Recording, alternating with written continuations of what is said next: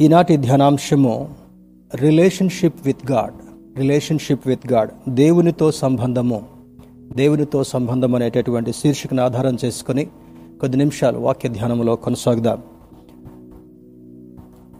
పాత నిబంధన గ్రంథము నుండి పరమగీతముల గ్రంథము ఏడవ అధ్యాయము నాలుగవ వచనాన్ని చదువుకుందాం. పాత నిబంధన గ్రంథము నుండి పరమగీతముల గ్రంథము ఏడవ అధ్యాయము నాలుగవ వచనాన్ని చదువుకుందాం. Song of Solomon chapter seven verse four నీ కంధరము దంతగోపుర రూపము నీ నేత్రములు జనపూర్ణమైన హెష్బోను పట్టణముననున్న రెండు తటాకములతో సమానములు. నీ నాసిక దమస్కు దిక్కునకు చూచు లెబానోను శిఖరముతో సమానము. ఒక మర్మముతో కూడినటువంటి ఈ మాటలను పరిశుద్ధాత్మ దేవుని సహాయంతో ధ్యానం చేసుకుని ఇందులో ఉన్నటువంటి సత్యాన్ని గ్రహించే ప్రయత్నం చేద్దాం. ఇంగ్లీష్ ట్రాన్స్లేషన్ కూడా చదవడానికి ఇష్టపడుతున్నాను. న్యూ లివింగ్ ట్రాన్స్లేషన్ అనేటటువంటిది చాలా దగ్గరగా ఉన్నట్టుగా గమనించి ఆ భాగాన్ని నేను చదువుతున్నాను. Song of Solomon chapter seven verse four your neck is as beautiful as an ivory tower your eyes are like the sparkling pools in Heshbon by the gate of Bath Rabbim your nose is as fine as the tower Lebanon overlooking Damascus. దేవుని బిడ్లరా ఈ మాటలను భక్తుడైనటువంటి జ్ఞాని అయినటువంటి సొలోమోను రచించినట్లుగా మనకు అర్థమవుతుంటా ఉంది. ఎందుకు దీనిని పరమగీతము అని అన్నారని చూస్తే చాలామందికి ఈ ఒక్క పుస్తకము అది లోకపు మనసుతో లోకపు ఆలోచనతో మనం చదివితే ఎందుకు పరిశుద్ధ గ్రంథంలో ఇటువంటి మాటలు రాశారు అనేటటువంటి అనుమానం కలగచ్చు. కానీ దీనిలో ఉన్నటువంటి అంతరార్థాన్ని పరిశుద్ధాత్మ దేవుడు భక్తుడైనటువంటి సొలోమోనును ప్రేరేపించి వ్రాయించినటువంటి మాటలుగా ఈరోజు మనం ధ్యానం చేసుకునేటటువంటి ప్రయత్నం చేద్దాం. పరమగీతం అనగా ఈ లోకమునకు సంబంధించినటువంటి గీతము కాదు అని మనకు అర్థం కావాలి. పరము అనగా this is something related to heavenly vision పరలోక సంబంధమైనటువంటి దర్శనము ద్వారా ఆత్మదేవుడు మరి జ్ఞాని అయినటువంటి సొలోమోనును ఈ ప్రేరేపించి వ్రాయించినటువంటి ఈ మాటలు. The writer is King Solomon son of David ఈ యొక్క సొలోమోను గురించి మనందరికి కూడా తెలుసు. He is one of the wisest person in his era మరి తాను జీవించినటువంటి దినాల్లో మహోన్నతుడైనటువంటి దేవుడు సొలోమోనును అద్భుతంగా ఆశీర్వదించినట్లుగా ఈ లేఖనం సూచిస్తుంటా ఉంది.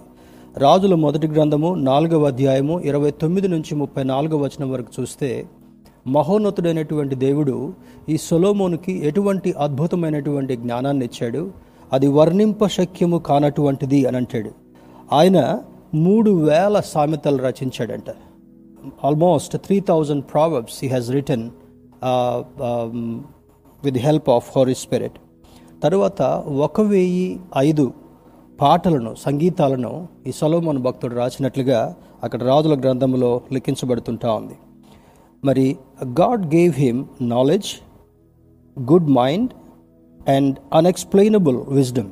దేవుడు అతనికి తెలివినిచ్చాడు మంచి బుద్ధినిచ్చాడు తర్వాత వర్ణింపశక్యము కానటువంటి వివేకాన్ని ఇచ్చాడంట మరి దీన్ని బట్టి చూస్తే ఈ ఈ తెలివి అనేటటువంటిది కొంతమంది పెద్దవాళ్ళ ద్వారా అనుభవజ్ఞుల ద్వారా మాట్లాడుతున్న దాన్ని బట్టి మనకు కలగవచ్చు లేదా కొన్ని పుస్తకాలు చదవడం ద్వారా గ్రంథాలు చదవడం ద్వారా కలగవచ్చు కానీ ఈ విజ్డమ్ అనేటటువంటిది కేవలము దేవుని యందు భయభక్తులు కలిగినటువంటి వారికి మాత్రమే లభించేటటువంటి ఒక అద్భుతమైనటువంటి బహుమానమని లేఖనం సూచిస్తుంటా ఉంది.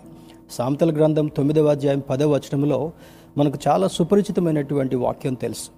యహోవా ఎందు భయభక్తులు కలిగి ఉండుట జ్ఞానమునకు మూలము పరిశుద్ధ దేవుని గురించిన తెలివియే వివేచనకు ఆధారం అంటాడు తెలివి ఒక గొప్ప బహుమానం అయితే వివేచన అనేటటువంటిది అది కేవలము దేవుడిచ్చేటటువంటి బహుమానంగా మనం చూడగలగాలి. Many people will not have wisdom దేవుని బిళ్ళరా ఆ వివేకం అనేటటువంటిది పరిశుద్ధాత్ముని యొక్క ఆధీనములో నడుస్తున్నటువంటి క్రియగా మరి ఏది చేయాలి ఏది చేయకూడదు ఎలా ప్రవర్తించాలి ఎలా ప్రవర్తించకూడదు ఎప్పుడు ఏ విధంగా బిహేవ్ చేయాలనేటటువంటిది కేవలం వివేకం ద్వారా వచ్చేటటువంటి ఒక అద్భుతమైనటువంటి క్రియ అని బైబిల్ మనకు బోధిస్తుంటా ఉంది. Song of Solomon is called wisdom literature ఈ పరమగీతం గ్రంథం అనేటటువంటిది మరి వివేకంతో కూడినటువంటి ఒక అద్భుతమైనటువంటి పాఠ్యాంశము అని కూడా మనం చూడగలగాలి. This signifies the relationship between God and Israel in Old Testament context ఈ యొక్క పరమగీతముల గ్రంథము మన పితరులైనటువంటి ఇస్రాయిలులకు మరి మహోన్నతుడైనటువంటి దేవుడు సృష్టికర్త అయినటువంటి దేవునికి మధ్య ఉన్నటువంటి సంబంధాన్ని పాత నిబంధన గ్రంథములో సూచిస్తుంటా ఉంది. మరి దీనిలో దీంట్లో ఉన్నటువంటి మరొక ప్రత్యేకత ఏమంటే in the New Testament context Jesus Christ symbolise the bride groom మరి నూతన బంధన భాగం నుంచి ఈ యొక్క ఈ యొక్క శకములో ఉన్నటువంటి మనం గమనించినట్లయితే ఈ పెళ్ళి కుమారుడు అనేటటువంటిది యేసుక్రీస్తు ప్రభు వారిని సూచిస్తుంటా ఉంది. దీనిలో ఉన్నటువంటి ఇంకొక సింబాలిజం కూడా మనం చూసినట్లయితే Solomon is son of David. Solomon రాజైనటువంటి రాజు అయినటువంటి దావిదు కుమారుడు. మరి అదే వంశం నుండి యేసుక్రీస్తు ప్రభు వారు కూడా జన్మించినటువంటి కారణాన్ని బట్టి వంశావళిలో మనం గమనిస్తాం. యేసుక్రీస్తు ప్రభువారిని కూడా ఆ దినాల్లో దావిదు కుమారుడా అని సంబోధించినటువంటి సంభవాలు కూడా నూతన బంధన గ్రంథం మనకు సూచిస్తుంటా ఉంది. అంటే ఈ జ్ఞాని అనేటువంటి సొలోమోను తను తాను ఒక పెళ్ళి కుమారుడికి పోల్చుకొని రాస్తున్నటువంటి మరి లేఖగా ఇది అనిపిస్తున్నప్పటికీ కూడా ఆ స్థానములో ప్రభువైనటువంటి యేసుక్రీస్తును ఉద్దేశించి రచించినటువంటి మర్మము కలిగినటువంటి గ్రంథముగా ఈ గ్రంథాన్ని మనం చూడగలగాలి. మరి హూ ఇస్ ద బ్రైడ్ ఎవరు ఈ పెళ్ళి కుమార్తెను చూస్తే సిద్ధపరచబడుతున్నటువంటి సంఘం వధువు సంఘము నిష్కళంకమైనటువంటి నిరపరాధమైనటువంటి ఏ దోషము లేనటువంటి వారుగా యేసుక్రీస్తు ప్రభు వారి రక్తము చేత కడగబడిన తర్వాత ఆ సంఘము రానయున్నటువంటి పెళ్ళి కుమారుడి కొరకు ఎదురు చూస్తున్నటువంటి సంఘంగా బ్రైడ్గా సంబోధించి వ్రాయబడేటటువంటి మాటగా మనం చూస్తుంటున్నాం. మరి దీన్ని బట్టి చూస్తే రెవల్యూషన్ సెవెంటీన్ ఫోర్టీన్ ప్రకటన గ్రంథము పదిహేడవ అధ్యాయం పద్నాలుగు వచనంలో యేసుక్రీస్తు ప్రభు వారిని ఉద్దేశించి భక్తుడైన యోహాను దర్శనంలో ఏమని చూస్తూ రాస్తాడంటే ఈయన రాజులకు రాజు ప్రభువులకు ప్రభు అయినటువంటి వాడు అని అంటాడు. ఇదే మాటను డానియల్ బుక్ ఆఫ్ డానియల్ కూడా దానియల్ గ్రంథంలో రెండవ అధ్యాయం నలభై ఏడవ వచనంలో కూడా చూస్తే ఈయన రాజులకు రాజు ప్రభువులకు ప్రభు అని వ్రాయబడినటువంటి మాటగా మనకు అర్థమవుతుంటా ఉంది. మరి దీనిలో చూస్తే దేవుని బిళ్ళారా the bride symbolises the church ఎఫ్ఎస్ఎల్కు రాసిన పత్రిక ఐదవ అధ్యాయము ఇరవై రెండు నుంచి కొన్ని మాటలు చదువుకుందాం. Ephesians chapter five words twenty two onwards ఎఫ్సిల్కు రాసిన పత్రిక ఐదవ అధ్యాయం ఇరవై రెండవ వచనం నుంచి కొన్ని మాటలు చదువుకుందాం. స్త్రీలారా ప్రభువునకు వలె మీ సొంత పురుషులకు లోబడి ఉండుడి. క్రీస్తు సంఘమునకు శిరసయ్యునలాగున పురుషుడు భార్యకు శిరసయ్యున్నాడు క్రీస్తే శరీరమునకు రక్షకుడయ్యున్నాడు. సంఘము క్రీస్తునకు లోబడినట్లుగా భార్యలు కూడా ప్రతి విషయంలోనూ తమ పురుషులకు లోబడవలను. దేవుని బిడ్డరా ఇందులో ఉన్నటువంటి మర్మం ఏమనగా అది పౌలు భక్తుడు ఆనాడు ఉన్నటువంటి దర్శన గ్రంథమైనటువంటి ఆ పరమగీత గ్రంథంలో ఉన్నటువంటి సారాంశాన్ని గ్రహించి సంఘమునకు అధి అధినేత మరి క్రీస్తు తల ఏ విధంగా శిరస్సు ఏ విధంగా ఈ యొక్క బాడీని కంట్రోల్ చేస్తుందో సంఘాన్ని కంట్రోల్ చేయవలసినటువంటి వాడు వ్యక్తులు కాదు కానీ మహోన్నతుడైనటువంటి దేవుడు యేసుక్రీస్తు సంఘానికి శిరస్సు అయినటువంటి వాడు అని అంటాడు. శిరస్సు లేకుండా బాడీ మరి ఆపరేట్ చేయబడలేదు. అందుకే యేసుక్రీస్తు ప్రభు వారిని హెడ్గా మరి తలగా సూచిస్తూ ఒక అధికారం కలిగినటువంటి గొప్ప వ్యక్తిగా సూచిస్తూ సంఘం అతనికి లోబడి ఉండాలి అనేటటువంటి లేఖనము సూచిస్తుంటా ఉంది. ఇక్కడ స్త్రీలారా మీ పురుషులకు లోబడి ఉండు అని వివాహ సందర్భంలో ఈ మాటలు జ్ఞాపకం చేస్తున్నప్పటికీ కూడా ఈ వివాహ బంధాన్ని గురించి కూడా చూస్తే మరి దేవునికి మనకి ఉన్నటువంటి సంబంధం. మహోన్నతుడైనటువంటి దేవునికి మనకున్నటువంటి సంబంధం చూస్తే రాబోయే దినాల్లో ఆయన పెళ్ళి కుమారుడిగా రాబోతుంటా ఉన్నాడు. పెళ్ళి కుమారుడిగా రాబోతున్నటువంటి వ్యక్తిని పెళ్ళి కుమార్తె ఆత్మ సంబంధంగా సిద్ధపడి అనగా సంఘము ఆత్మ సంబంధంగా సిద్ధపడి రానయ్యున్నటువంటి పెళ్ళి కుమారుని ఎదుర్కొనేటటువంటి అనుభవంలోకి ఎదగాలని దీని యొక్క దీని యొక్క అంతరార్థమై ఉంటా ఉంది. మరి ఈ యొక్క గొర్రెపిల్ల వివాహాన్ని గురించి కూడా మనం చూసినట్లయితే ప్రకటన గ్రంథంలో కొన్ని మాటలు చూద్దాం. రెవల్యూషన్స్ చాప్టర్ నైన్టీన్ ప్రకటన గ్రంథము పంతొమ్మిదవ అధ్యాయము ఏడవ వచనాన్ని చూద్దాం. Revelation chapter nineteen word seven బలమైన విస్తారమైన జలముల శబ్దమును బలమైన ఉరుముల శబ్దమును పోలిన ఒక స్వరము సర్వాధికారియు ప్రభువునగు మన దేవుడు ఏలుచున్నాడు. ఆయనను స్తుతించుడి. గొర్రెపిల్ల వివాహ వివాహోత్సవము సమయం వచ్చినది. ఆయన భార్య తను తాను సిద్ధపరుచుకుని ఉన్నది కనుక మనము సంతోషపడి ఉత్సహించి ఆయనను మహిమపరచదమని చెప్పగా వింటిని. యోహాను భక్తుడు ఆ దర్శనంలో ఏమని చూస్తున్నాడంటే గొర్రెపిల్ల వివాహోత్సవ సమయం వచ్చినది.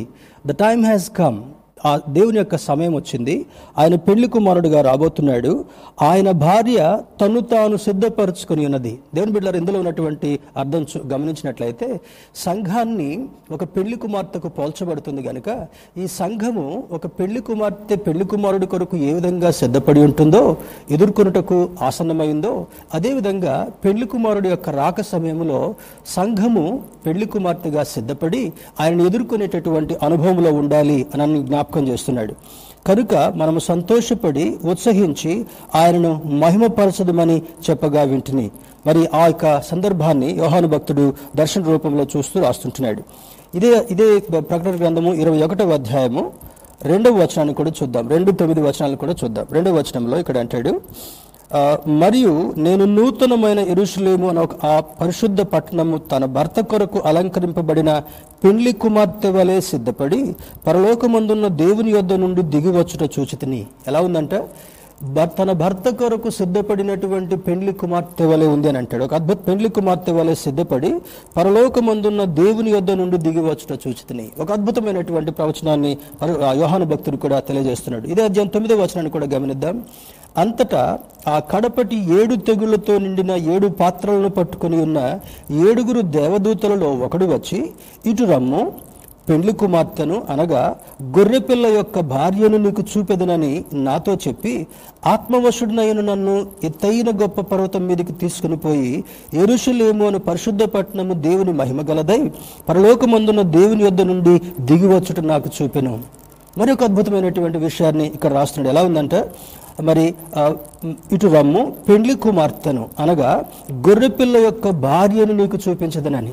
మహోన్నతుడైనటువంటి దేవుడు పెళ్ళి కుమారుడిగా దిగొస్తున్నప్పుడు ఇక్కడ పెళ్ళి కుమార్తె ఆ సంఘము సంఘము అనేటటువంటి పెళ్ళి కుమార్తె వధువుకు బ్రైడ్కి సంబోధించబడుతుంది కనుక సిద్ధపడి ఏ విధంగా ఉందంటే నేను నీకు చూపిస్తాను రా అని భక్తుడైనటువంటి యోహాను ప్రవచనంలో ఆయనకు చూపిస్తున్నట్లుగా దర్శనం చూపిస్తున్నట్లుగా అర్థమవుతుంటా ఉంది.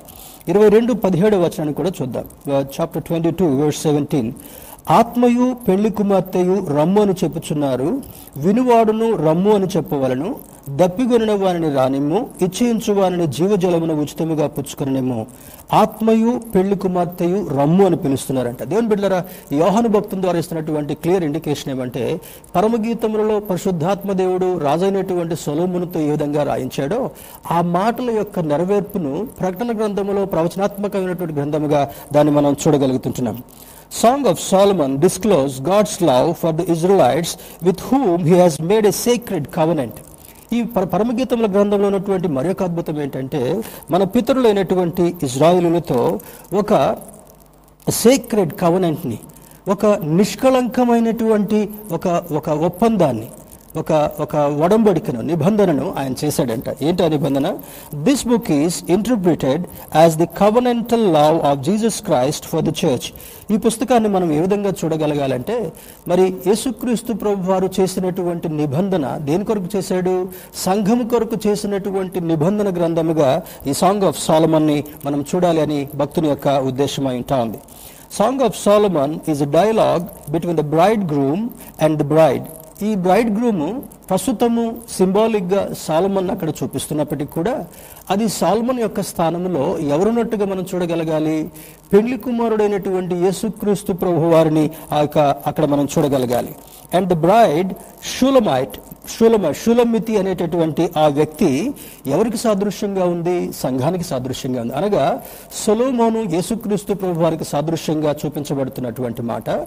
ఈ షూలమితి అనేటటువంటి ఆ పెళ్ళి కుమార్తె సంఘానికి సాదృశ్యంగా ఉన్నటువంటి ఆ యొక్క కుమార్తెగా కనబడుతుంటా ఉంది. దేని బిడ్డరా song of Solomon can be divided into three major sections ఇది మనకు అర్థం కావాలంటే చాలా మంది ఈ సాంగ్ ఆఫ్ సాల్మన్ని చదివితే ఎలాగ అర్థం కాదు వేరేగా ఉంటుందిలే అని పక్కన పెట్టే ప్రయత్నం చేస్తారు. దాన్ని ఆత్మీయ కోణంలో ఈరోజు మీకు కొంచెం విశదీకరించేటటువంటి ప్రయత్నాన్ని పరిశుద్ధాత్మ దేవునితో నేను అడుగుతుంటున్నాను. మొదటిది మొదటి భాగాన్ని మనం చూసినట్లయితే కోర్ట్షిప్ మొట్టమొదటిది కోర్ట్షిప్ అనగా bride waiting for long lasting relationship after betrothal Hosea భక్తుడు ఏమని రాస్తాడంటే నిన్ను నేను నా కొరకు ప్రధానం చేసుకున్నాను అని అంటాడు. సంఘాన్ని ఆయన ప్రధానం చేసుకున్నాడు. అనగా అర్థం ఏంటి? దేవునితో సంఘముతో ఉన్నటువంటి ఒక ఒడంబడిక ఒక ఒప్పందం. ఈ ఒప్పందం దేనికి సాదృశ్యంగా చూపిస్తున్నాడు ఆయన? ఈ ప్రధానానికి సూచనగా చూపిస్తున్నాడు. అనగా ఒక నిర్ణయం చేసుకున్నాడు.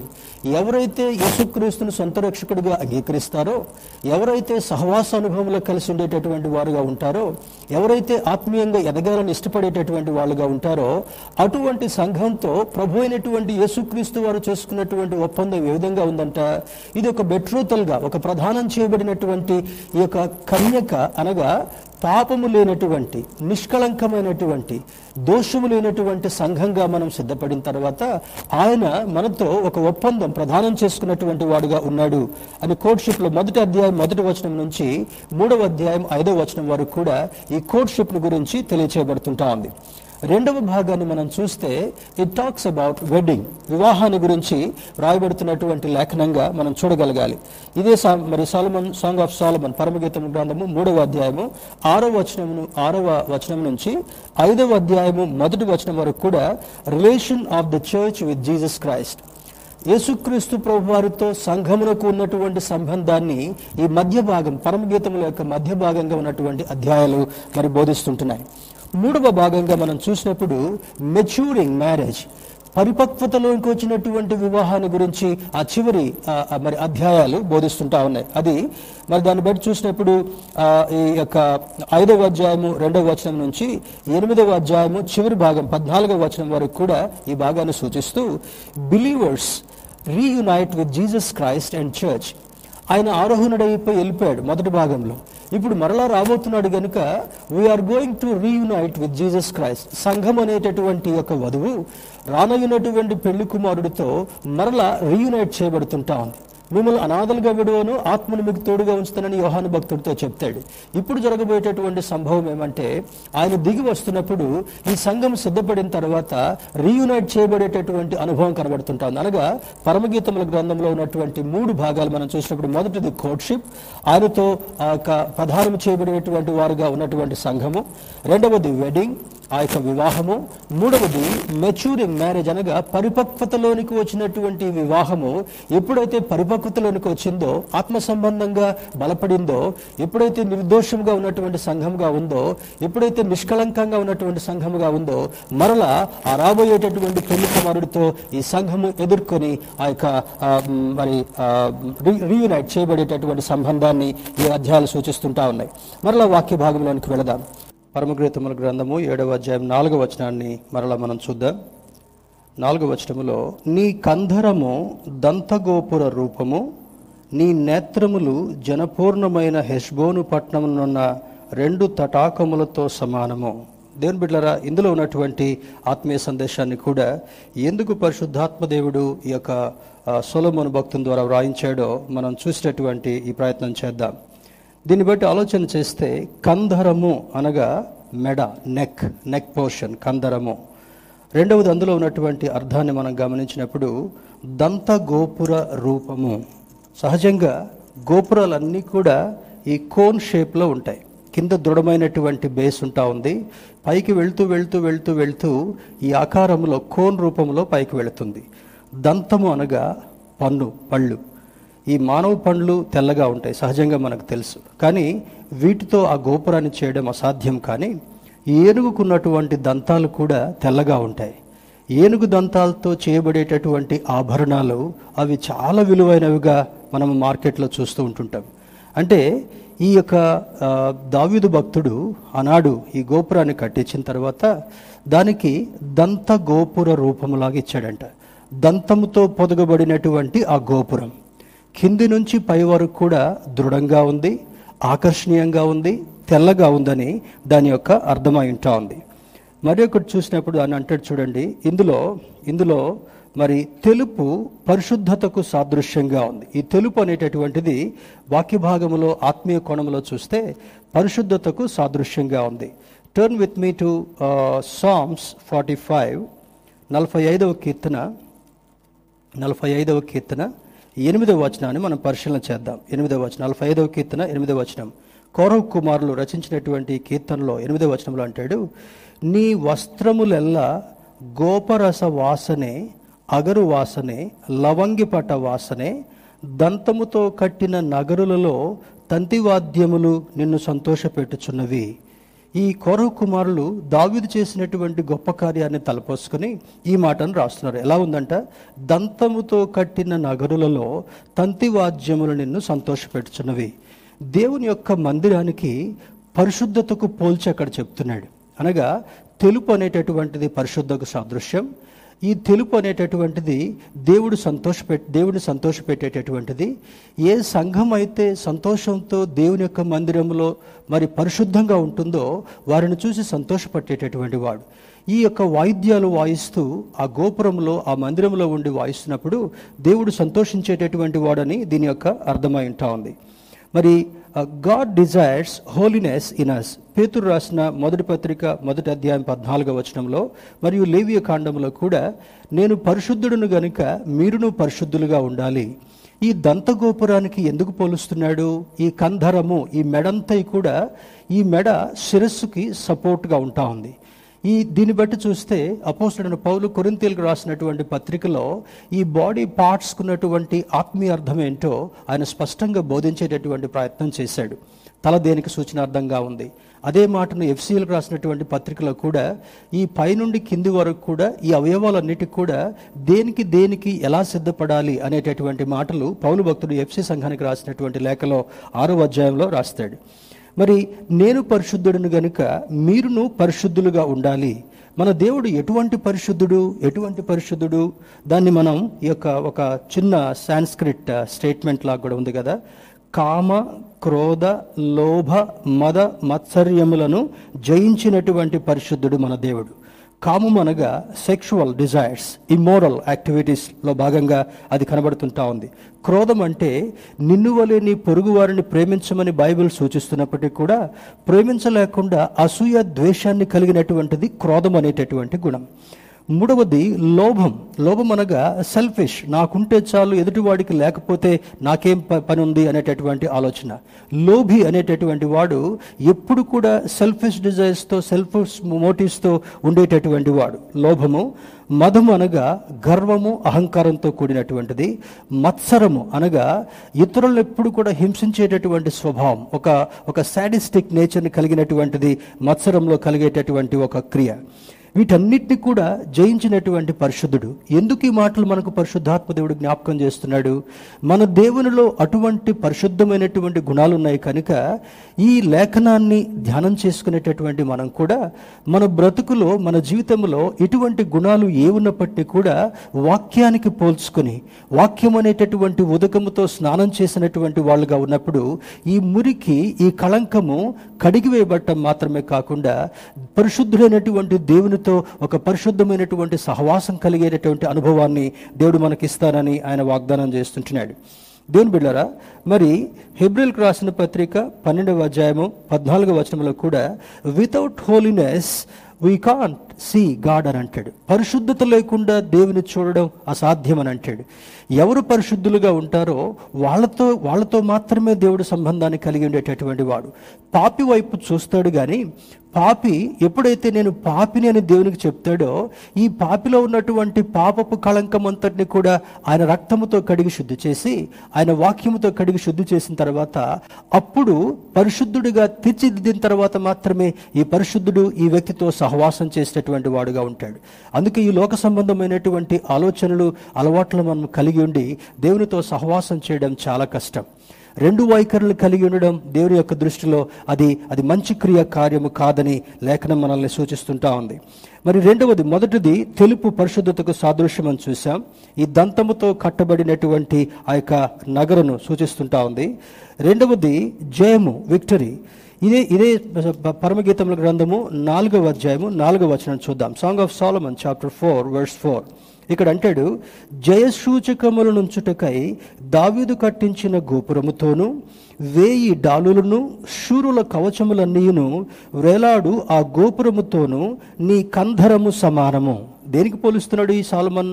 దీనికి దావీదు కట్టినటువంటి పురము. ఇందాక కోరహ కుమారుడు నలభై ఐదో కీర్తనలో చేసినటువంటి ప్రస్తావన దావీదుకి దేవుని మీద ఎంత మక్కువ ఉందంటే దేవుని యొక్క మందిరము ఘనత కలిగినటువంటిదిగా ఉండగలగాలి పరిశుద్ధంగా ఉండగలగాలి.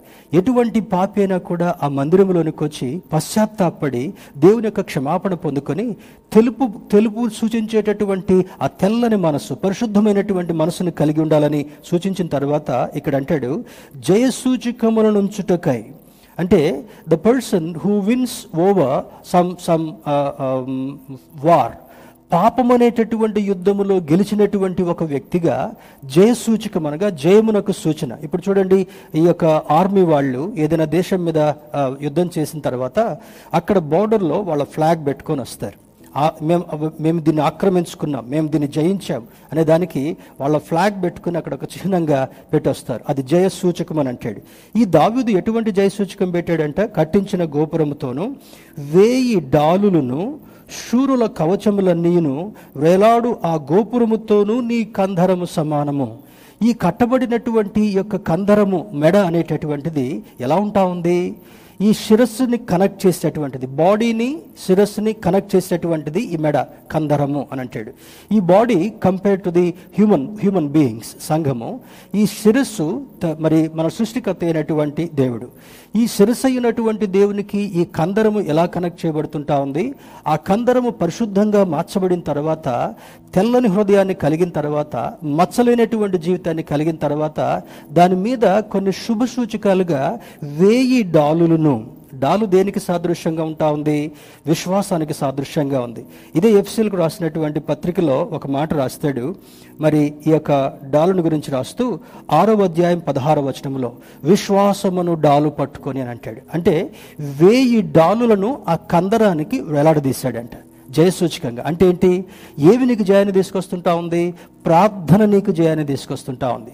When you pray with faith దేవుని యొక్క సముఖంలో విశ్వాసంతో నువ్వు ప్రార్థన చేసినప్పుడు నిన్ను పరిశుద్ధుడిగా తీర్చిదిద్దడం మాత్రమే కాకుండా ఈ ప్రార్థన అనేటటువంటి డాలు ద్వారా సాతాను యొక్క యుక్తి మీద జయం పొందేటటువంటి అనుభవాన్ని కలిగించేటటువంటి వాడు. అందుకే సొలమోన్ దీంట్లో ఏమని రాస్తున్నాడు? వేయి డాలులను రెండవది శూరుల కవచములన్నీను ఇదే ఆరవ అధ్యాయం పదకొండవ వచనం. ఎఫ్సిల్కు రాసిన పత్రిక ఆరవ అధ్యాయం పదకొండవ వచనంలో తుదకు దేవుడిచ్చు సర్వాంగ కవచము. అంటే ఈ ఎన్ని ఏ- ఏం కవచాలు అంటున్నాడు ఇక్కడ మనం చూడండి.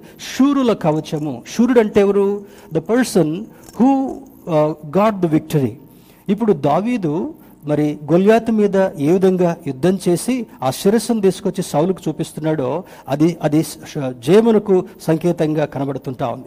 అదేవిధంగా ప్రార్థన అనేటటువంటి డాలు ద్వారా దుష్టుని యొక్క యుక్తిని జయించినటువంటి దానికి శుభసూచకంగా వేయి డాలులను ఆ కందరం దగ్గర వేలాడదీశాడు. రెండవది శూరుల కవచముల నేను.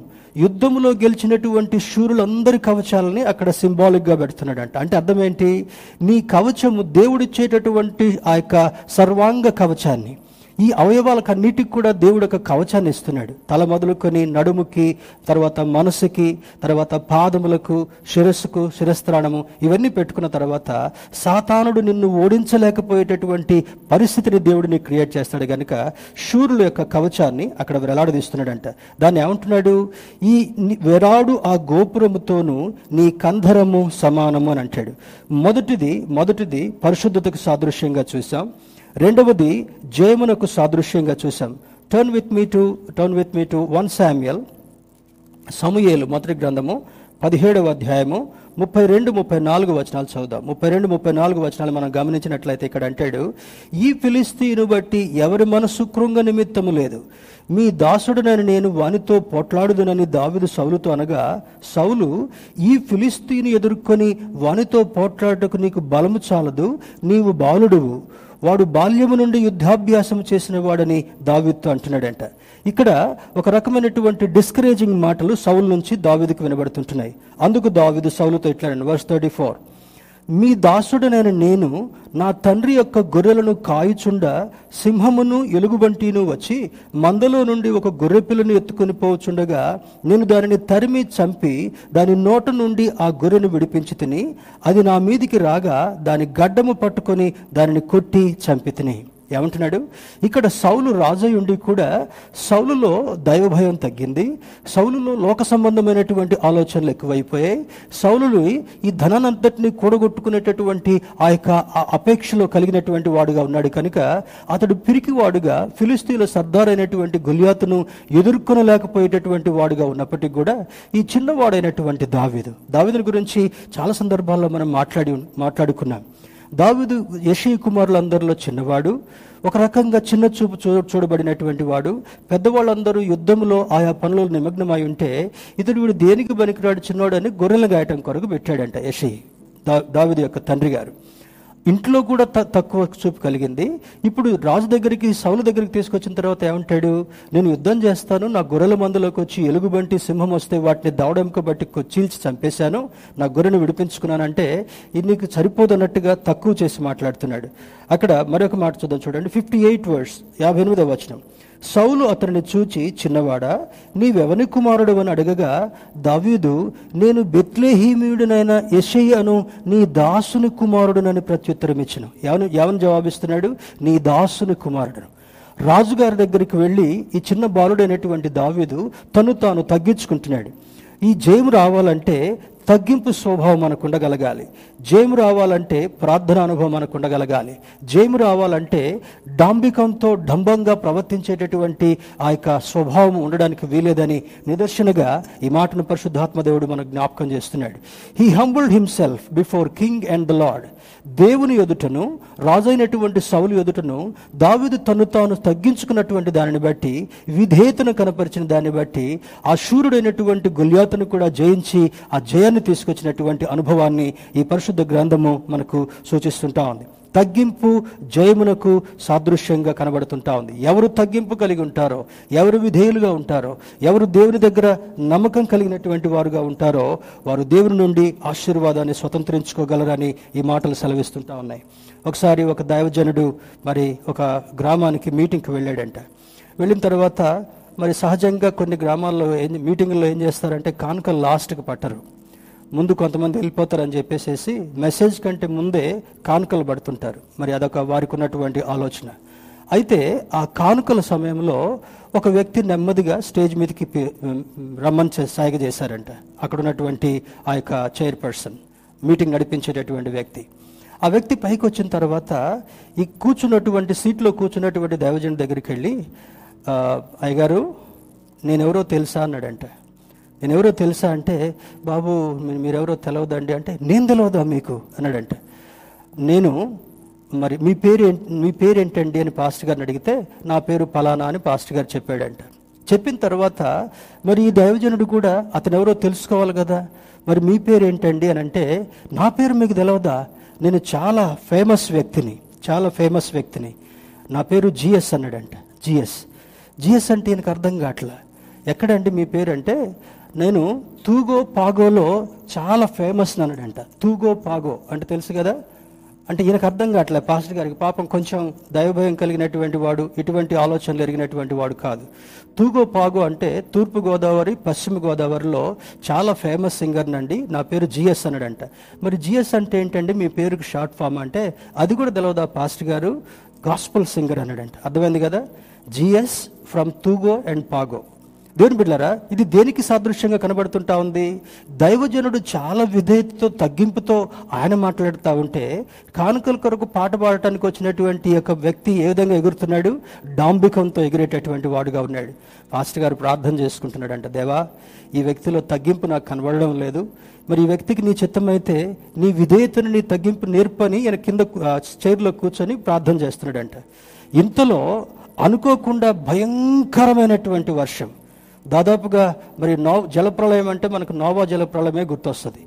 అటువంటి భయంకరమైనటువంటి వర్షం వచ్చి ఆయన పాట పాడుతూ ఉంటే మైక్లు ఆగిపోయాయి. జనరేటర్ వేస్తే జనరేటర్ స్టార్ట్ కావడం లేదు లైట్లన్నీ కూడా ఆరిపోయాయి. చిమ్మ చీకటిగా ఉందంట. అప్పుడు అనుకున్నాడంట పాస్ట్ గారు దేవా ఈ జిఎస్కి ఇట్లన్నా నువ్వు బుద్ధి చెప్పు అప్పుడు తూగోలో పాగోలో ఎగరకుండా ఉంటాడని చెప్పాడంట. దేవుని బిళ్ళరా మనిషికి అహంకారం ఉండడానికి వీల్లేదు. మనిషికి గర్వం ఉండడానికి వీల్లేదు. మనిషి డంబముగా ప్రవర్తించడానికి వీల్లేదని ఈ యొక్క ఉదాహరణ మనకు బోధిస్తుంటా ఉంది. మూడవది చూసినప్పుడు ప్రార్థించేటటువంటి జీవితం ప్రేయర్ లైఫ్ రోమిల్కు రాసిన పత్రిక పదవ అధ్యాయం పన్నెండవ వచనంలో పౌలు భక్తుడు రాస్తూ అంటాడు turn with me to book of Romans రోమిల్కు రాసిన పత్రిక పదవ అధ్యాయము పదవ అధ్యాయము పన్నెండవ వచనాన్ని మనం చదువుకుందాం. పన్నెండవ వచనాన్ని మనం చూస్తే ఇక్కడ ప్రార్థించేటటువంటి అనుభవం.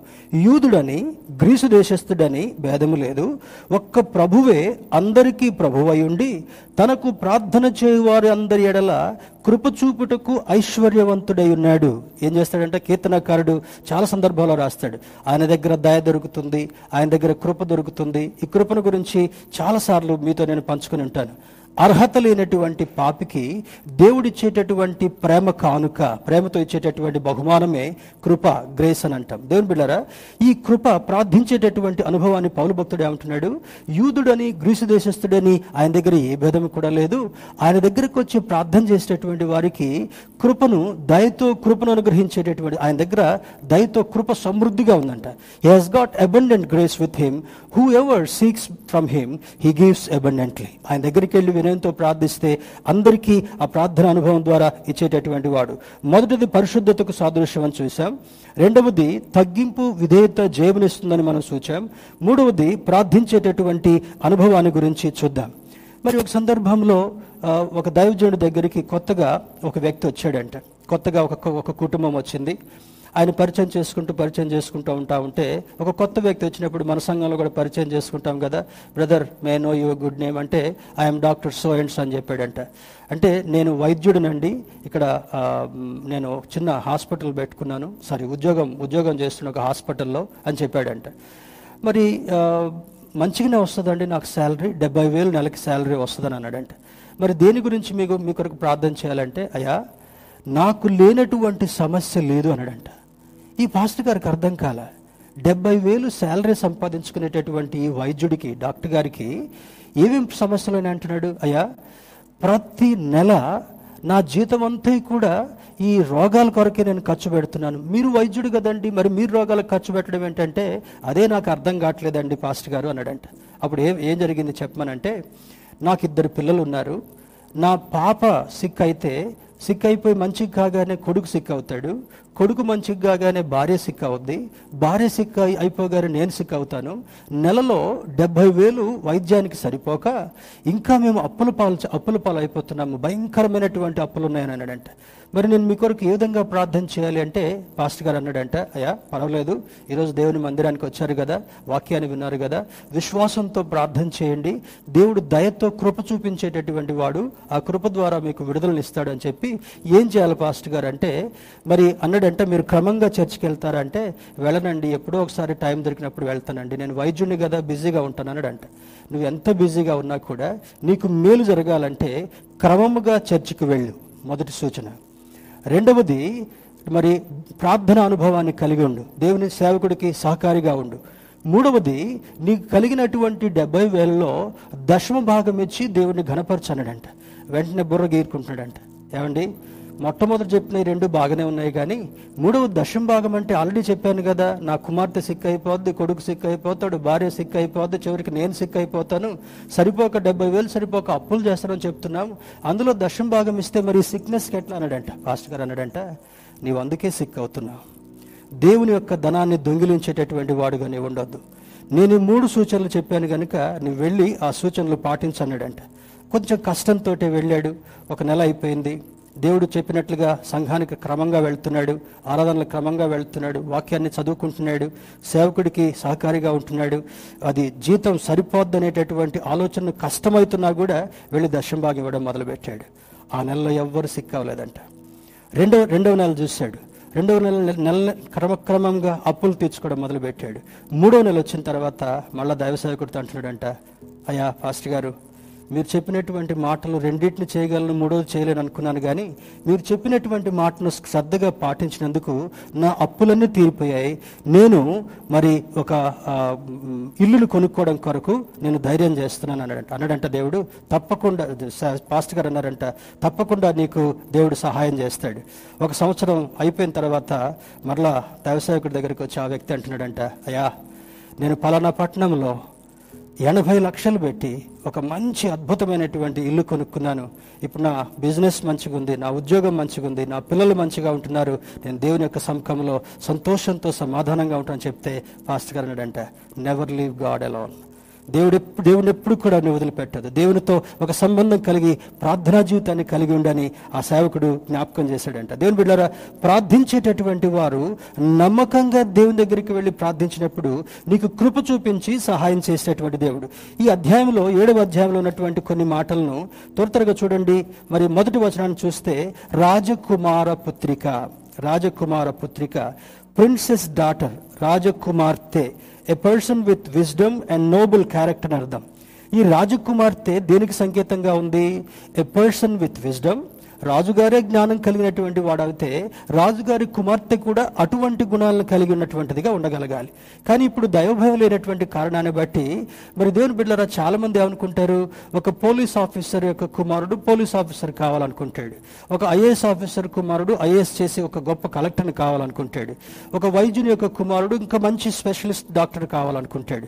కానీ దౌర్భాగ్యమైనటువంటి మరి పరిస్థితి ఏంటంటే ఈ రోజున జరిగేటటువంటి సంభవాలు లోకాన్ని ప్రేమిస్తున్న దాన్ని బట్టి పాపాన్ని ప్రేమిస్తున్న దాన్ని బట్టి లోక సంబంధమైనటువంటి క్రియలు కార్యాలు కలిగిన దాన్ని బట్టి దేవుని బిడ్డారా మరి పండిత పుత్ర పరమశుంఠ అంటే తండ్రి పండితుడే కానీ పిల్లోడికి పొట్టగోసిన కూడా అక్షరం రాదు. శుంఠ అంటే పనికిమాలినటువంటి దౌర్భాగ్యుడిగా పుట్టినటువంటి పని. దేవుని బిడ్డరా ఈరోజు దేవుని యొక్క వాక్యాన్ని వింటున్నటువంటి నీవు రాజకుమార పుత్రిక అని అంటే రాజకుమారుడు. He is king of kings and Lord of lords మనల్ని మరి పౌలు భక్తుడు ఏమని రాస్తాడు? ఏర్పరచబడినటువంటి వంశము రాజులైనటువంటి యాజక సమూహము పరిశుద్ధమైనటువంటి జనము ప్రత్యేకించబడినటువంటి జనాంగము నా సొత్తైనటువంటి ప్రజలు అని అంటాడు. అంటే we are the children of king రాజు యొక్క కుమారులుగా ఉన్నాము కనుక మనం రాజు అని పేరు పెట్టుకోనంత మాత్రాన మనం రాజకుమార్తెలం కుమారులు అనుకోవడానికి వీల్లేదు. నీవు రారాజును నీవు దేవుడిగా ఘనపరుస్తున్నావు గనుక రాజు యొక్క కుమారుడిగా కుమార్తెగా ఆ ట్యాగ్ ఆ హోదా నీకు ఇచ్చాడు గనుక రాజకుమార పుత్రిక తర్వాత అంటాడు చూడండి రెండో మాట చూసినప్పుడు మరి ట్రెస్ అందులో తల వెంట్రుకల గురించి రాస్తాడు మెడను గురించి రాస్తాడు నాభిని గురించి రాస్తాడు మరి వేస్ను గురించి ఏ విధంగా అలంకరించబడిందో రాస్తాడు శిరస్సుకు పాదరక్షలు ఎంత అందంగా ఉన్నాయో రాస్తాడు. ఇవన్నీ కూడా ఈ ఏడవ అధ్యాయంలో సూచించబడిన వాటికి దాదాపుగా పౌలు భక్తుడు ఎఫ్సీలకు రాసినటువంటి పత్రిక ఆరో అధ్యాయంలో ఆ భాగం అంతర్ని కూడా వివరిస్తాడు. దేవుని బిళ్ళారా ఈ వాక్యాన్ని ధ్యానం చేసుకుంటున్నటువంటి నీవు ఈ సందేశాన్ని వింటున్నటువంటి నీవు దేవుని బిళ్ళారా తల వెంట్రుకలు దేనికి సాదృశ్యంగా ఉన్నాయి? ఏడవ అధ్యాయం ఐదవ వచనంలో చూస్తే ఫ్లోయింగ్ ఆఫ్ వాటర్ ఇప్పుడు ఎక్కడన్నా హిల్ స్టేషన్స్కి వెళ్ళినప్పుడు ఎక్కడెక్కడ కలెక్ట్ అవుతున్నటువంటి ఈ ఈ నీటి బిందువులు అన్నీ కూడా నెమ్మదిగా ఒక ఒక వాటర్ ఫాల్ లాగా వస్తాయి. ఎంత అద్భుతంగా ఉంటాయి. నీ తల వెంట్రుకల్ని ఈరోజు వాటర్ ఫాల్ లాగా రాజు ఎందుకు పోలుస్తున్నాడంటే అటువంటి ఆహ్లాదాన్ని. చూడండి ఇక్కడ water falls gives lot of happiness నీ జీవితంలో సంతోషం కలగాలంటే ఇప్పుడు ఏం చేస్తున్నారు ఈ తల వెంట్రుకల్ని? వాటినంతటిని కట్ చేసి మగోళ్ళకి ఆడోళ్ళకి తేడా లేకుండా ఉండేటటువంటి అలంకరణ కలిగి ఉంటున్నారు. దేవుడు ఇచ్చింది నీకు ఈ శిరస్సు ఈ వెంట్రుకలు అలంకారానికి సాదృశ్యంగా కనబడుతుంటా ఉన్నాయి. నీ జీవితంలో అందంగా ఆహ్లాదంగా కనపడేటటువంటి అనుభవం. మూడవది beauty of the body this is noble character of a church ఈ బాడీ అంతటిని ఎందుకు ఆ విధంగా ఆయన అలంక మరి వర్ణించుకుంటూ వెళ్తున్నాడు? That is that symbolizes noble character of a church ఒక సంఘానికి ఉండవలసినటువంటి ఘనత ఘనతతో కూడినటువంటి ఆ గుణాలను కలిగి ఉన్న దానికి సాదృశ్యంగా చూస్తున్నాడు. పామ్ ట్రీ అందు అందులోనే భాగంగా ఏడవ వచనంలో తాళ వృక్షము తినని దానవని అంటాడు. పామ్ ట్రీ టాల్ స్టేచర్ లెబనోను దేవదారు వృక్షముల వలె కీర్తనకారుడు రాస్తాడు. లెబనోను దేవదారు వృక్షములు వలె నిటారుగా ఎదిగేటటువంటి అనుభవం. దేవుని అందు భయభక్తులు కలిగినటువంటి వాడు రాజకుమారుడిగా జీవించవలసినటువంటి వాడు వంగిపోయినటువంటి అనుభవం ఉండడానికి వీల్లేదు. నీవు నిటారుగా నీ తలెత్తుకొని తిరిగేటటువంటి వాడుగా ఘనతతో ధైర్యంతో సాహసంతో జయం పొందినటువంటి వాడుగా జీవించేటటువంటి అనుభవాన్ని దేవుడు నీకు ఇవ్వాలనుకున్నాడు. ఏడవ అధ్యాయం నాలుగవ వచనంలో nose the senses good and bad in church ఈ ముక్కు ముక్కు దేనికి ఎందుకు పెట్టాడు దేవుడు? ముక్కు అందాన్ని కనబడుతున్న ముఖం మీద ఇది చెడుని మంచిని ప్రత్యేకిస్తుందంట. చెడు వాసన వస్తే చెడు వాసన అంటా ఉంది మంచి వాసన వస్తే మంచి వాసన అంటుంది కనుక సంఘములో ఆయన ఏ విధంగా ఉండాలని ఆ, రాయించాడు సంఘములో కలిగేటటువంటి ప్రతి బ్యాడ్ అండ్ గుడ్ని గమనించేటటువంటిది నోస్ కనుక ఆయన అన్నిటినీ గమనించేటటువంటి వాడు. నీలో చెడు లేకుండా నువ్వు సువాసన కలిగి తర్వాత అంటాడు చూడండి మరి ఆయన రాస్తూ ఎనిమిదో వచనం అనుకుంటా. నీ శ్వాస వాసన జల్దరు ఫల సువాసన వలె ఉన్నది. జల్దరు అంటే యాపిల్ అని రాసింది ఇంగ్లీష్ దాంట్లో. యాపిల్ ఒక మంచి సువాసనతో కూడినటువంటి పండుగ కనబడుతుంటా ఉంది. అందంగా ఉన్నటువంటి పండుగ కనబడుతుంటా ఉంది. ఫ్రాగ్రెంట్ స్మెల్ నీ దగ్గర ఇందాక నాలుగవ అధ్యాయం చదువుకున్న గోపరస వాసన లవంగ పట్ట వాసన మరి ఇదంతా కూడా సుగంధ ద్రవ్యాలు చాలా చక్కని మంచి సువాసన ఇచ్చేవిగా ఉంటాయి. దేవుని బిడ్డారా అటువంటి ఆధిక్యతను నీవు కలిగినటువంటి వాడుగా ఉండాలని లేఖనం సెలవిస్తుంటా ఉంది. చివరిగా కొన్ని మాటలు త్వర త్వరగా చెప్పి నేను ముగిస్తాను. పర్సనల్ రిలేషన్షిప్ విత్ గాడ్ ఇంతవరకు కూడా దేవునితో ఉన్నటువంటి సంబంధం జనరల్గా మనం చూసాం మరి పరమగీతముల గ్రంథం నుండి జ్ఞాని అనేటువంటి సొలోమును ద్వారా ఈ కంఠము ఏ విధంగా అలంకరించబడిందిగా ఉంది? దంత రూప గోపురము అని అంటాడు. దేవుని బిడ్డారా ఇందులో చూస్తే పర్సనల్గా నీవు నేను ప్రతి ఒక్క వ్యక్తి కూడా మన దేవునితో ఎటువంటి సంబంధాన్ని కలిగి ఉండాలని మనం చూసినట్లయితే God's presence in our lifes produces peace purpose and power దేవునితో ఒక మంచి సంబంధాన్ని మనం కలిగినటువంటి దానిని బట్టి లేదా దేవుని యొక్క సహవాసాన్ని నీలోకి నువ్వు ఆహ్వానించుకున్న దాన్ని బట్టి దేవునితో ఒక చక్కని సంబంధాన్ని కలిగిన దాన్ని బట్టి దాని ద్వారా మూడు అద్భుతమైనటువంటి ఆ ఫలితాలు కలుగుతాయి. మొట్టమొదటిది సమాధానం పీస్ ఆయన సమాధానమునకు కర్త అయినటువంటి వాడు గనుక నీ జీవితంలో సమాధానం ఇచ్చేటటువంటి వాడు. రెండవది పర్పస్ నీ జీవితంలో ఎందుకు నిన్ను సృష్టించాడో ప్రత్యేకమైనటువంటి ఉద్దేశం ద్వారా నిన్ను నడిపించేటటువంటి వాడుగా ఉంటాడు. పర్పస్ఫుల్ లైఫ్ మూడవది పవర్ ఆ ఉద్దేశాన్ని కలిగి ఉండడం కొరకు పొందడం కొరకు నీకు ఒక శక్తిని ఇచ్చేటటువంటి వాడు. అనగా దేవునితో పర్సనల్ రిలేషన్షిప్ని ఎవరైతే కలిగి ఉంటారో వాళ్ళకి సమాధానాన్ని ఒక ప్రత్యేకమైనటువంటి ఉద్దేశాన్ని దాన్ని పొందుకున్నట్టు కొరకు కావలసినటువంటి శక్తిని ఇచ్చేటటువంటి దేవుడు ఈ దేవుడు. పీస్ అనే దాని గురించి చూస్తే ability to properly relate to God others ourselves and world నీలో ఒక ఎబిలిటీని ఒక సామర్థ్యాన్ని కలిగిస్తాడంట సమాధానంతో. ఏం చేస్తాడంట అది? ఎవరికి రిలేట్ చేయాలి? నీకు దేవునికి వచ్చినటువంటి సంబంధాన్ని అది ఎప్పుడు తెలియజేస్తుంటా ఉంది? రెండవది నీకు ఇతరులకు ఒక సత్సంబంధాన్ని ఒక మంచి సంబంధాన్ని ఏర్పాటు చేస్తుంటా ఉంది. మూడవది నీతో నీకు నీ బాహ్య పురుషుడికి ఆంతర్య పురుషుడికి ఎప్పుడైతే ఘర్షణ కలుగుతుందో దానికి కూడా సమాధానాన్ని ఏర్పాటు చేసేటువంటి వాడు. తర్వాత నీ చుట్టూ ఉన్నటువంటి సమాజం అంతటితో కూడా సమాధానంగా ఉండేటటువంటి అద్భుతమైనటువంటి అనుభవాన్ని ఈ పీస్ ద్వారా ఇచ్చేటటువంటి దేవుడు. Let us look at purpose purpose గురించి కూడా ఆలోచన చేస్తే it provides understanding of God's desires for our lifes మన జీవితంలో దేవుని యొక్క ఉద్దేశం ఏమైందో దేవుని యొక్క కోరిక ఏముందో దాన్ని అర్థం చేసుకునేటటువంటి అనుభవాన్ని ఇస్తాడంట. ఆయనతో రిలే- లేకపోతే మనకు అది అర్థం కాదు. కొంతమంది చూడండి ఎయిమ్లెస్గా ఉంటారు. తినటం మరి అటు ఇటు తిరగడం మరి ఏ ప్రయోజనం లేకుండా ఉండేటటువంటి వాళ్ళు ఉంటారు. చాలా టైంని కిల్ చేస్తూ నిద్రపోయేటటువంటి వాళ్ళుగా సోమరిపోతులుగా ఉండేటటువంటి వాళ్ళుగా ఉంటారు. కానీ దేవునితో ఒక మంచి సంబంధాన్ని నీవు నేను కలిగినప్పుడు ఆయన అంటాడు it provides understanding of God's desires in our lifes దేవుని యొక్క ఉద్దేశం మన జీవితంలో ఏమైందో దేవుడు మన ఎడల ఎటువంటి కోరికను కలిగి ఉన్నాడో ఎటువంటి ఆశీర్వాదం ఇవ్వాలనుకున్నాడో దాన్ని పొందుకునేటటువంటి అనుభవంలో నడిపించేటటువంటిది దేవునితో మనకు కలిగినటువంటి సంబంధం. మూడవది power It is the ability to do all we were put in this world to accomplish.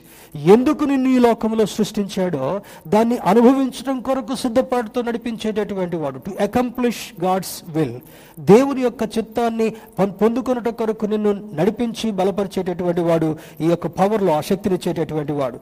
How intimate and personal relationship with God you have దేవునితో నీకు ఎటువంటి ఇంటిమేట్ ఎటువంటి సత్సంబంధం కలిగినావో ఒకసారి మనం బేరేజ్ వేసుకుంటే ఒక ఒక నిమిషం నుండి ఒక మనం చూసుకుంటూ పోతే ఎవ్రీ ఎవ్రీ వేకింగ్ మినిట్ ఈ యొక్క నిమిషంలో నీవు స్పృహతో ఉండి మెలకువగా ఉన్నటువంటి ప్రతి సం సమయంలో కూడా దేవునితో ఒక మంచి సంబంధాన్ని కలిగి ఉండగలగాలి.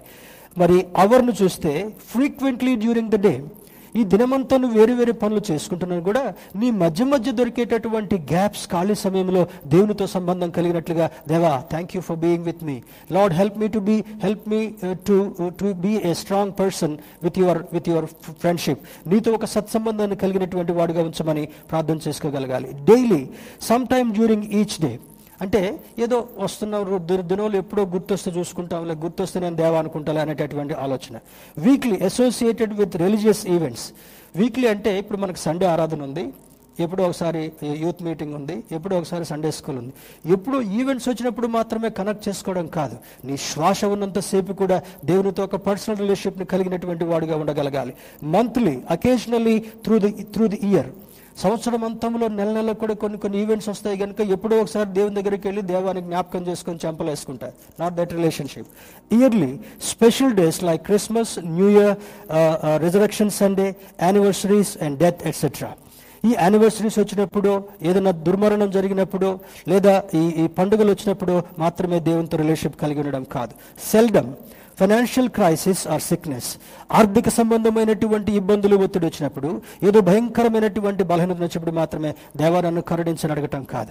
You need to have a strong and personal relationship with God ప్రియమైన దేవుని బిడ్డలారా ఈ ఉదయకాల సమయంలో దేవుని యొక్క బిడ్డలుగా మనం ధ్యానం చేసుకున్నటువంటి ఈ పరమగీతంలో ఉన్నటువంటి అంశాన్ని మనం చూసినప్పుడు ఒక చక్కని అనుభవాన్ని ఈ మాటలు మనకు నేర్పిస్తుంటా ఉన్నాయి.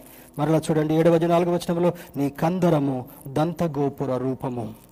ఈ మెడ దంతముతో అలంకరించబడినటువంటి ఒక స్ట్రాంగ్ అందమైనటువంటి మెడగా శిరస్సుని బాడీని కనెక్ట్ చేసినటువంటిదిగా ఉంది కనుక are you connected with your heavenly father and creator నీ క్రియేటర్తో నిన్ను సృష్టించినటువంటి దేవునితో ఒక అందమైనటువంటి హృదయం కలిగినటువంటి వాడుగా ఒక అందమైనటువంటి మనసును కలిగినటువంటి వాడుగా పాపము లేనటువంటి మనసు కలిగినటువంటి వాడుగా నీవు కనెక్ట్ చేయబడి ఉన్నావా అనేటటువంటిది మనం వేసుకోవాల్సినటువంటి ప్రశ్న. అలా లేని ఎడలా ప్రతి నిమిషము ప్రతి ప్రతి గంట ప్రతి వారం ప్రతి నెల మరి ఎప్పుడు కూడా జీవించినంత కాలం ఈ శ్వాస నడిచినంత కాలము దేవునితో ఒక మంచి సంబంధాన్ని కలిగేటటువంటి వారుగా ఉందాం. మరి ఆ, మూడు అంశాలని జ్ఞాపకం పెట్టుకుందాం. సంతోషంతో ఒక ఒక మచ్చలేనటువంటి జీవితాన్ని సమాధానంగా ఉండేటటువంటి అనుభవము. రెండవ అనుభవాన్ని చూసినప్పుడు దేవుని బిడ్డారా జయం పొందేటటువంటి అనుభవము. మూడవ అనుభవము ప్రార్థించేటటువంటి అనుభవాన్ని కలిగి ఉండి దేవుని సంతోషపెడదాం. అతి కృప దేవుడు మనకు కలుగు చేయనుగాక. ఆమె